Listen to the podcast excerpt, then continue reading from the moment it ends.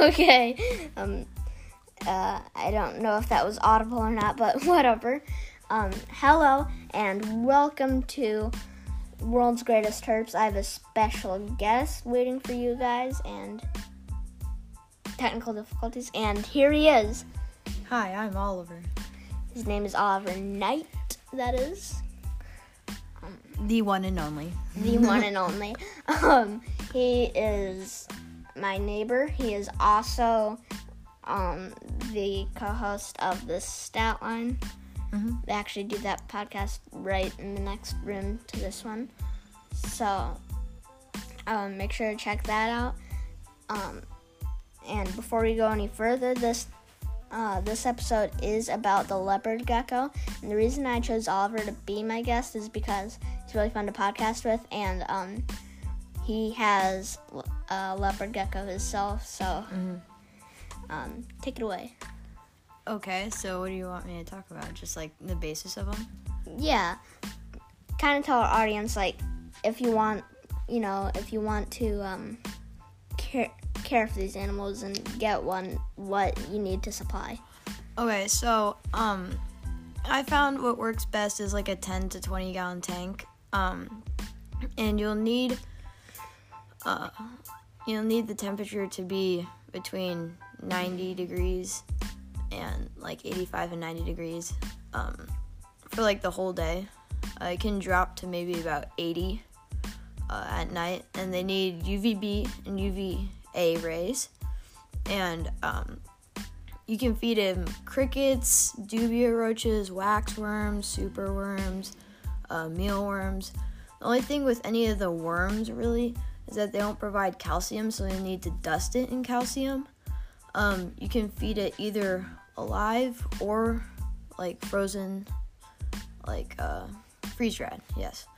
Um, and even then, you can still dip it in um, multivitamin or calcium just to make sure it's uh, nice and healthy. I feed uh, Nacho, which is my first leopard gecko. Um, we feed him uh, crickets, and this month is his birthday. He's going to be turning two, and he's big and healthy. Uh, he weighs 64 grams, which he's a male leopard gecko, um, and that's uh, 60 to 100 grams is about how much a male leopard gecko is supposed to weigh. Um, so make sure they're, uh, you know, keeping up with weight. And they're a baby, they should be getting maybe like three grams a month. Um, yeah, so it's they're pretty easy to take care of. Um, one fun fact that I found out was that they poop in one corner of their tank, um, just to keep it clean because they're really clean animals. And you only need to provide a cool hide and uh, like a warm hide, and uh, that either one of those hides can be humid too. Uh, so yeah, it's pretty easy to take care of. Um, pretty simple creatures. That's all I got. Um, sorry for those technical difficulties there. Um, Emma, the other co-host of the Stat Line, was sneezing. Sneezing. Um, so can you tell us about how to like handle these animals and how gentle they are? Um, they're pretty fragile.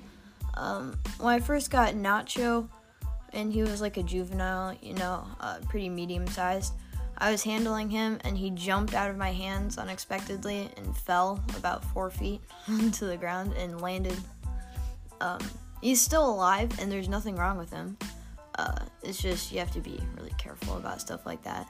I usually hold them low to the ground, like I'll sit down and they'll crawl uh, all over your arms. Their claws get kind of sharp, um, but it doesn't. It's not that bad, really. Um, and they don't usually bite you. Uh, I've only gotten bit once by Nacho, uh, and it doesn't even hurt really. Their teeth are super small, um, and don't let it get on your clothes. Their claws make it really hard to take take off their clothes, take off your clothes, you know. Um, so yeah, it was pretty easy to handle. They kind of just sit in your hands, uh, maybe crawl uh, crawl around. Um, and if they make a chirping sound, that means usually that they don't really like feel comfortable being handled. They'll make kind of like a chirp, and um, I usually that's when I set him back in, um, so he can go back to sleep or whatever, or just be in his tank, you know, in the in his safe spots, you know. But yeah, they're pretty easy to handle. So, what kind of bedding do you use? Do you use the fabric carpet or aspen or what? Uh, I use a carpet. Uh, I just feel like it's really easy to clean. You know, aspen is really easy to clean. Um, the only thing with like a loose substrate is that I don't want any of it to either di- like get into their uh, digest- digestive tract or uh, through the little holes, kind of like their ears. Um, another thing about that is you want to choose a water bowl that is uh, pretty like low level, like that your leopard gecko can stand up in without being fully submerged because they will drown because they have no membrane. So water gets in their ears and they drown. Um, so you have to really be careful about the water bowl. Um, but otherwise, well, and the substrate, I just use a fabric carpet. Uh, you just clean it once a week. Uh, I use two fabric carpets, like one extra one, so you can take out the old one and clean it and put the new one in so they can stay in their tank for as long as possible, you know, and keep like and stay warm, you know, even though they can go a month without a heat lamp. Um, so yeah. Um, all right. And what kind of hides do you suggest? Do you suggest, um, you know, rock looking hides or log looking hides or what? Um, I have two. I have like a more of a real rock hide for Nacho, um, and and like a plastic rock hide. So uh, it doesn't really matter to them. Really, I don't think uh, he uses them both a lot. And I have a hammock which uh, he climbs around on at night when they're most active because they're nocturnal. Um, but yeah, otherwise, uh, it doesn't really matter what hide. They're pretty easygoing. Uh, anything that they can, um, you know, like not be seen in really is what they like best. They uh, pretty pretty solitary during the day. They just sleep in one of their hides in like a corner or something. So yeah, uh, it's any really any hide really does do. All right, well. as long as it like covers them and makes them feel secure. yeah, yeah. All right. Um, and uh, last but not least, what do you uh, suggest having um, fake or live plants, depending on if it's a bioactive terrarium or not? Well, I have a fake plant in my other terrarium um, that I use for leopard geckos, uh, which, I mean, you don't have to care for it, it's fake.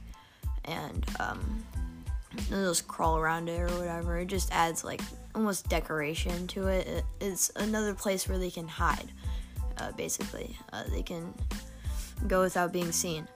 Um, but I, I so I only have one fake plant. Of course, if it's bioactive, I would try to use a real plant, um, just because it fits the whole nature of being a bioactive terrarium. Um, but I definitely uh, don't really mind either one. Uh, I feel like a fake plant, if you're using like a carpet, uh, will suit it more than uh, if it was like in a bioactive terrarium. Um, all right, so it is just kind of another hide because, like you said, they can hide behind it, they can hide inside it. Mhm. So I think that wraps up today's episode. Um, but we have we have a blooper sent in from Emmett at the stat line that I'm gonna put in after this. So stay tuned, and I'll see you next time on World's Greatest Terps.